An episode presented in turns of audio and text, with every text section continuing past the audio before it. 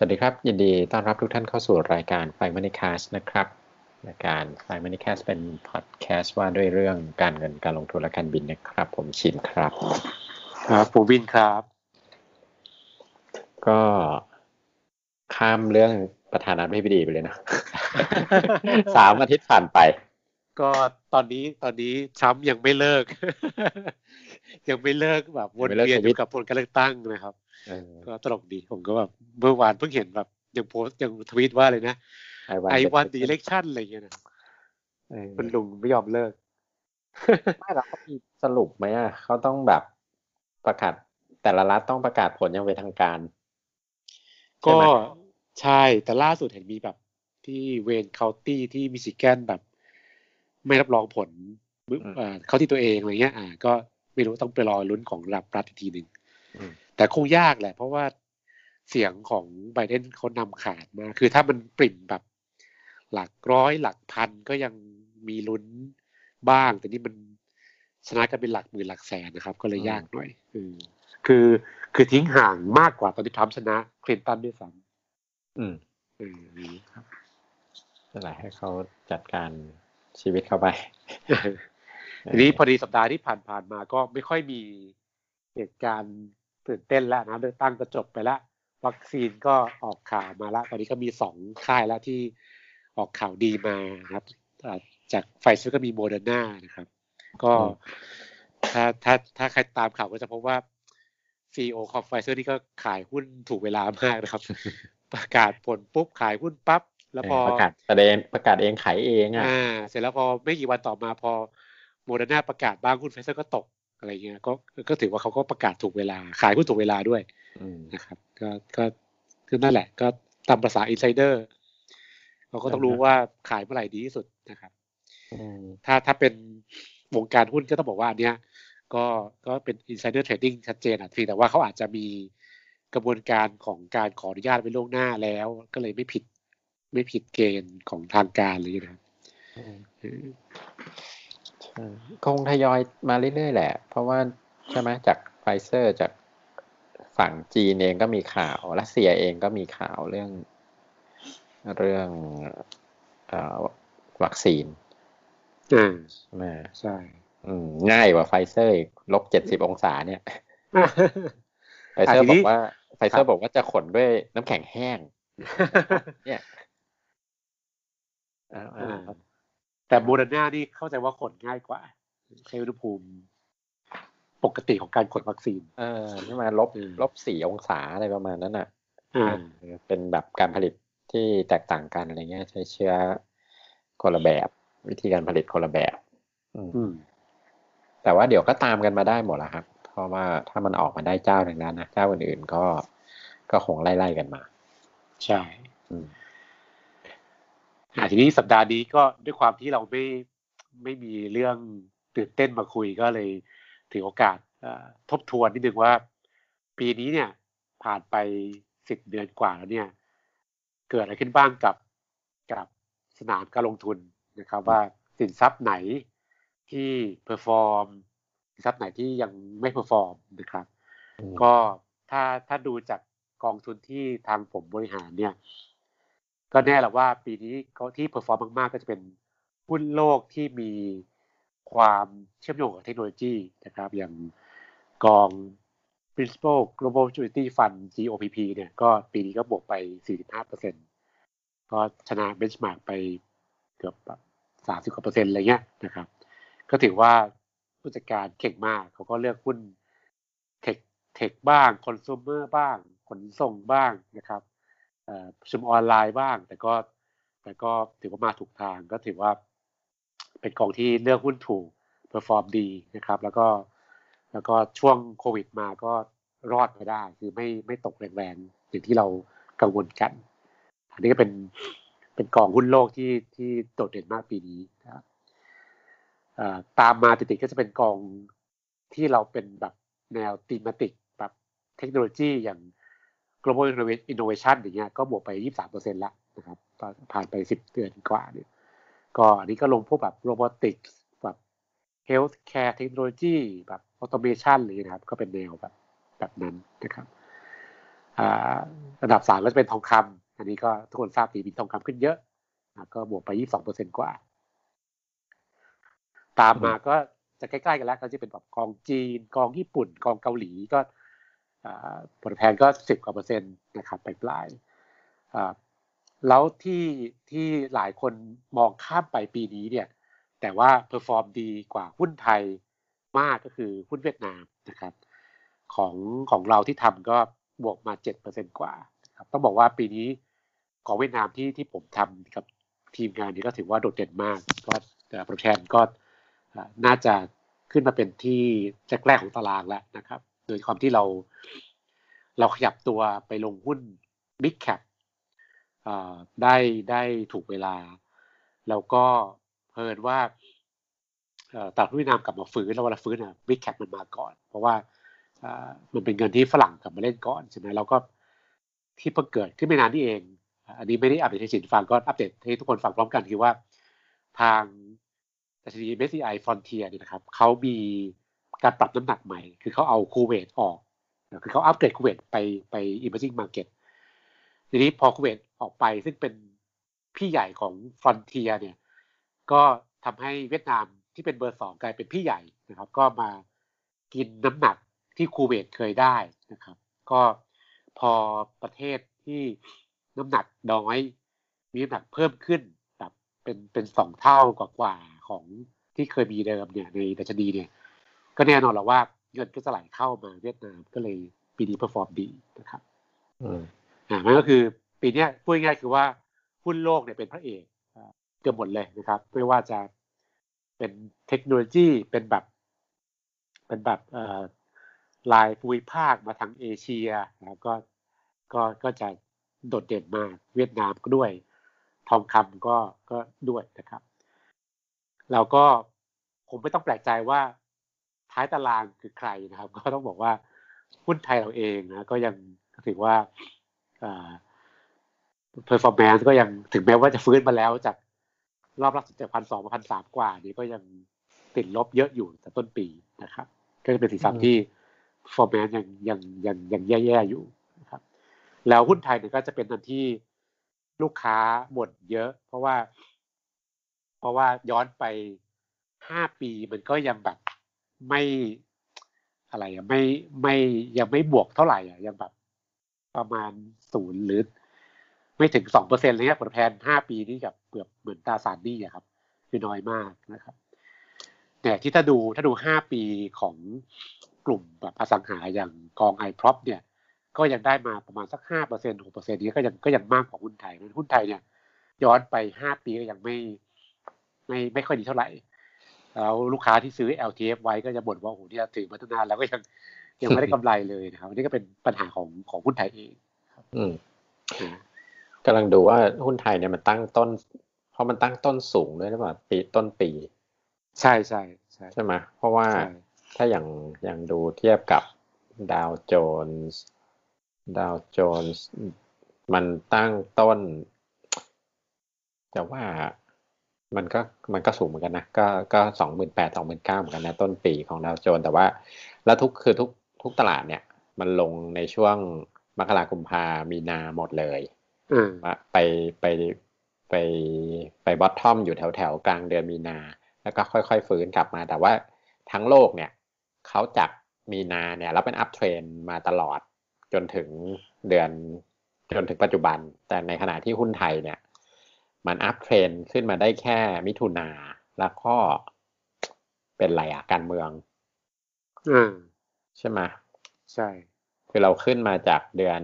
ประมาณเดือนมีนาถึงถึงกลางเดือนมิถุนาเนี่ย แล้วก็ แล้วก็ลงใหม่ แล้วก็เพิ่งจะมาขึ้นเมื่อเมื่อสักเนี่ยแหละต้นเดือนโนเวม ber นี่เองก็คือสองเรื่องนะการเมืองกับกับอีกอย่างหนึ่งเราพึ่งพาการท่องเที่ยวมาก เพราะนั้นเนี่ยพอเราไม่เปิดอะทำไอตัวประเทศไม่เปิดนะมันก็มันก็ไม่มี performการเมืองก็แย่ด้วย ใช่ แล้วก็จริงๆ ถ้าเรามองกว้างก็คือปัญหาเชิงโครงสร้างเนี่ยตลาดหุ้นไทยก็มีปัญหาเหมือนหลายตลาดในในแถบแถบเอเชียคือว่าไม่ไม่มี sector ที่เป็น new economy ที่มันจะโตได้ในยุคหลังๆนะครับ ก็ของเราหุ้นใหญ่ก็จะเป็นแบบพลังงาน ธนาคารพาณิชย์ สื่อสาร แล้วก็อะไรอะค้าปลีกอะไรเงี้ยก็เป็นหุ้นแบบแนว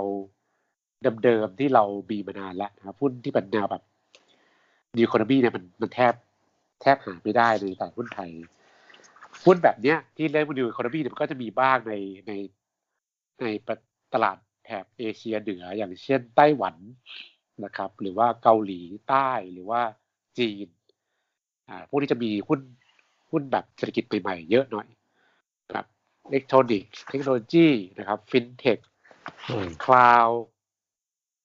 รถไฟฟ้า แบตเตอรี่อะไรเงี้ยนะครับก็จะมีแบบเยอะๆของเราไม่มีเลย คือแบบมีแบบติดๆนิดหน่อย แต่ก็ไม่ได้เป็นของจริงๆจังๆเลยก็เลยเป็นเรื่องที่ค่อนข้างยากนะครับก็เห็นได้ยินข่าวว่าเดี๋ยวจะมีเคอรี่มา IPO เงี้ยก็ก็จะจะว่าเป็นหุ้นแนว นิวคอนมีก็พอได้เพราะเป็นเรื่องขนส่งใช่ไหมแต่ก็ก็แต่ก็ต้องรอดูว่ามันจะกระตุ้นตลาดได้มากแค่ไหนต้องเรียกว่าแบบผูกผูกกับความเป็นอีคอมเมิร์ซนิดนึง อ่าอ่าใช่ก็เลยไปเทียบเมื่อกี้นี้พอพูดถึงว่ามันเป็นแบบเหมือนเศรษฐกิจเก่าเขาเลยไปเทียบกับราคาน้ำมัน แต่ก็จะคล้ายๆก็คือราคาน้ำมันตก จากต้นปีเนี่ยสุดท่วบลงมา ไปไปดาวไปบอททอมอยู่แถวๆเดือนพฤษภาแล้วก็เด้งกลับขึ้นมาใหม่ แล้วก็เรียกว่าไซด์เวย์ออกอะเหมือนคล้ายๆ หุ้นเราอะ ก็คือน้ำมันมันไม่ขึ้น ไอตัวพลังงานก็ไม่ขึ้น ใช่อืม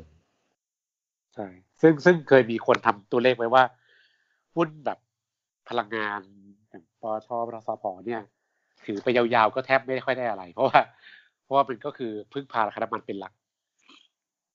ต้องต้องอาศัยแบบทำเทรดดิ้งซะมากกว่าอืมเพราะนั้นพอพอหุ้นพวกนี้ครับที่มันใหญ่มากเนี่ยมันก็พอมันไม่ไม่ไปไหนเนี่ย มันก็จะทำให้ตลาดหุ้นไทยก็จะจะไม่มีแรงผลักดันในการเติบโตระยะยาวได้ ก็สังเกตว่าหลังๆ ก็หลายคนก็เริ่มเริ่มสึกเออเขาเรียกอะไรอะ มองตลาดหุ้นไทยในเชิงแบบหาตัวเล่นยากขึ้นอะไรเงี้ย ก็จะไปตลาดหุ้นโลก หุ้นต่างประเทศมากขึ้นเยอะอืมถ้าแต่อย่างตั้งแต่ต้นเดือนโนเวม ber มันนี้ฝรั่งเข้าอะไรฮะคือคือเท่าที่คุยกับเพื่อนๆที่ที่บริหารกองทุนในต่างประเทศเขาบอกว่า ฝรั่งเนี่ยเขาอาจจะมองประเทศไทยเป็นเหมือนหุ้นท่องเที่ยวตัวหนึ่งอ่าเมื่อเมื่อวัคซีนมีข่าวดีเนี่ย สังเกตว่า วันนั้นเนี่ยหุ้นท่องเที่ยวในอเมริกาอย่าง Delta Airlines อย่างแบบเรือสำราญเนี่ยก็จะขึ้นพรวดพลาดเลยใช่ไหมครับ พอพอฝรั่งมองมาที่ไทยเนี่ย ซึ่งต้องเข้าใจว่าในสายตาฝรั่งเนี่ยตลาดหุ้นไทยนี่คือเป็นจุดเท่าไหร่เปอร์เซ็นต์ของหุ้นโลกมันเล็กมากนะครับ เขาก็จะมองไทยเสมือนว่าเป็นหุ้นตัวหนึ่งได้ แล้วหุ้นไทยก็คือประเทศไทยนี่คือเป็นหุ้นท่องเที่ยว ซึ่งที่ผ่านมาเราแป๊กเพราะท่องเที่ยวเรากระทบจากโควิด พอข่าววัคซีนมาแล้วก็ก็ฟื้นได้เหมือนหุ้นท่องเที่ยวตัวหนึ่งก็เลยเชื่อว่าฝรั่งที่เข้ามาประเทศไทยเนี่ย เพราะว่าเชื่อว่าเราจะฟื้นจากจากเรื่องวัคซีนนะครับแล้วสังเกตว่าฝรั่งเข้ารอบนี้เข้าหุ้น large cap แบบเซ็ตห้าสิบเลยก็ก็หุ้นแบบ mid small cap ก็คือเงียบไปเลย คือเงินไม่เข้าเข้าแต่ตัวใหญ่ ซึ่งก็อันนี้ก็เป็น เทรนปกติว่าเวลาฝรั่งมาเนี่ยฝรั่งก็จะมาแนวแบบ ลงผ่าน ETF ซึ่ง ETF มันก็จะลงราชดีหุ้นใหญ่ไว้ก่อนนะครับ ก็เลยก็เลยเป็นแนวแบบทีเกือบทุกครั้ง อืมคล้ายๆว่ามองว่าเศรษฐกิจภาพรวมจะฟื้นทั้งหมด จากจากการท่องเที่ยวที่มันกลับมานะ ใช่ใช่เออก็มาเข้าแบบเหมือนหุ้น ที่เป็นเศรษฐกิจหลักของประเทศ ใช่อืมอีกตัวหนึ่งเดี๋ยวนะหุ้นไปแล้วน้ำมันทองคำมีตัวหนึ่งที่กำลังมาอยู่ในช่วงนี้ เรียกว่า perform ดี แต่ความเสี่ยงสูงก็คือคริปโตเคอเรนซีนะครับ อืมอ่าบิตคอยน์ราคา วิ่งทำเรียกว่า new high ในรอบสามปี คือเมื่อวันนี้เองวันวันวันสองวันนี้เอง วันนี้เองด้วยซ้ำที่ขึ้นมาทะลุหนึ่งพันหนึ่งหมื่นแปดพันเหรียญ US แล้วก็แต่ตอนนี้ย่อลงมาหน่อยนะแต่ว่าก็เรียกว่าเกือบเกือบจะไปเท่ากับ all time high เมื่อสัก สามปีที่แล้วที่ขึ้นไปแตะสองหมื่นอืม แต่ก็เรียกว่า เรียกว่าดีเลยละเพราะมันมันเริ่มต้นปีอยู่ตั้งต้นแถวแถวหกพันก็เรียกว่าสามร้อยเปอร์เซ็นต์ะขึ้นมาประมาณสามเท่าอืมแต่ความเสี่ยงสูงอันนี้ อันนี้ อันนี้ต้องเตือนไว้ก่อนว่าว่า ควรจะต้องมีความรู้พอสมควรในการซื้อในการหาในการเก็บ แล้วก็ความผันผวนของตลาดก็สูงด้วยอืมอืมตอนขึ้นมันขึ้นแบบ มันชันมาก ตอนที่มันทำทำไฮที่แล้วเมื่อประมาณ สิ้นปีหนึ่งเจ็ดใช่สามปี ก่อนประมาณ December หนึ่งเจ็ดที่ขึ้นไปทะลุไปสองหมื่นแตะสองหมื่นแล้วก็แคชลงมาตลอดปีสองพันสิบแปดมันมาขึ้นใหม่ตอนสองพันสิบเก้านี่สองพันสิบเก้าสองพันยี่สิบก็เรียกว่าค่อยๆไซเวย์ขึ้นมาเรื่อยๆอืมแต่ก็ราคานี้ก็คงคงยากอยู่เนาะ เหมือนเป็นแตะของร้อนมากเลยราคานี้ใช่ใช่จะดิวไฮเนี่ยเออเป็นเป็นราคาที่ ราคาที่นั่งดูได้ แต่ว่าจะจะแนะนำให้เข้าตอนนี้ก็ก็ช้าไปนิดนึงอ่าเออช้าไปพอสมควรเลยล่ะ แต่จริง ๆมันมันมันก็ขึ้นค่อนข้างเร็วอะเพราะว่าเพราะว่ามันมาเบรกเบรกรอบนี้ที่ขึ้นแบบทะลุหมื่นสองมาเมื่อ ประมาณกลางเดือนออกโทเบอร์นี่เอง กลางเดือนตุลานี่เอง ก็ใช้เวลาประมาณเดือนเดียว มามาเกือบจะมาทำนิวไฮอืมแต่ถ้าเบรก แต่ถ้าเบรกไฮได้ก็ก็น่าสนใจว่าจะไปต่อได้แค่ไหน แต่ก็โอ้โหเสียวมาก อืมข้างค่อนข้างหวาดเสียว ลุ้นลุ้นเนี่ยช่วงนี้ก็จะแบบ พอมันขาขึ้นนะ ก็จะมีแต่ข่าวดี ประเภทแบบว่า นักวิเคราะห์ หรือบริษัทใหญ่ ๆ เจ้านั้นเจ้านี้เก่งไว้ว่าภายในปีสองพันยี่สิบเอ็ดสิ้นปีจะราคาไปถึงจุดนั้นจุดนี้อะไรอย่างเงี้ย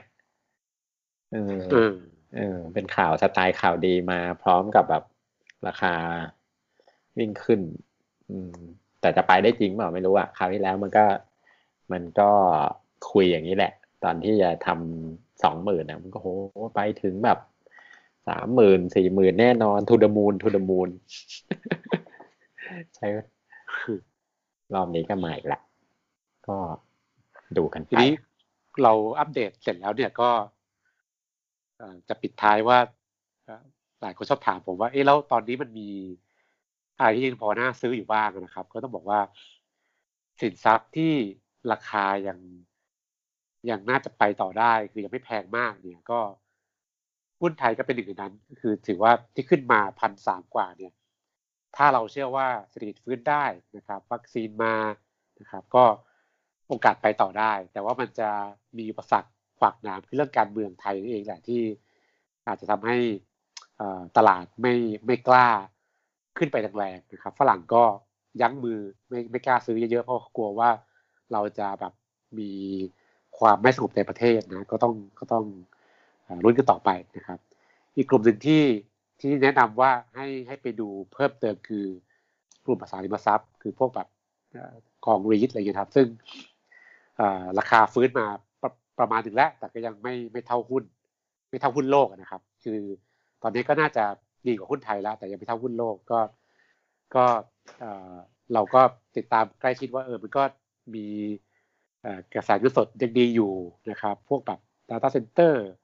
พวกแบบโลจิสติกส์อะไรเงี้ย มันก็ยังดีเหมือนเดิมโควิดทำอะไรไม่ได้ แต่ว่าราคามันโดนขายไปพร้อมกับกลุ่มอื่นถึงพวกโรงแรมอะไรเงี้ย ก็เลยตอนนี้ก็เลยถือว่ากลุ่มที่ยัง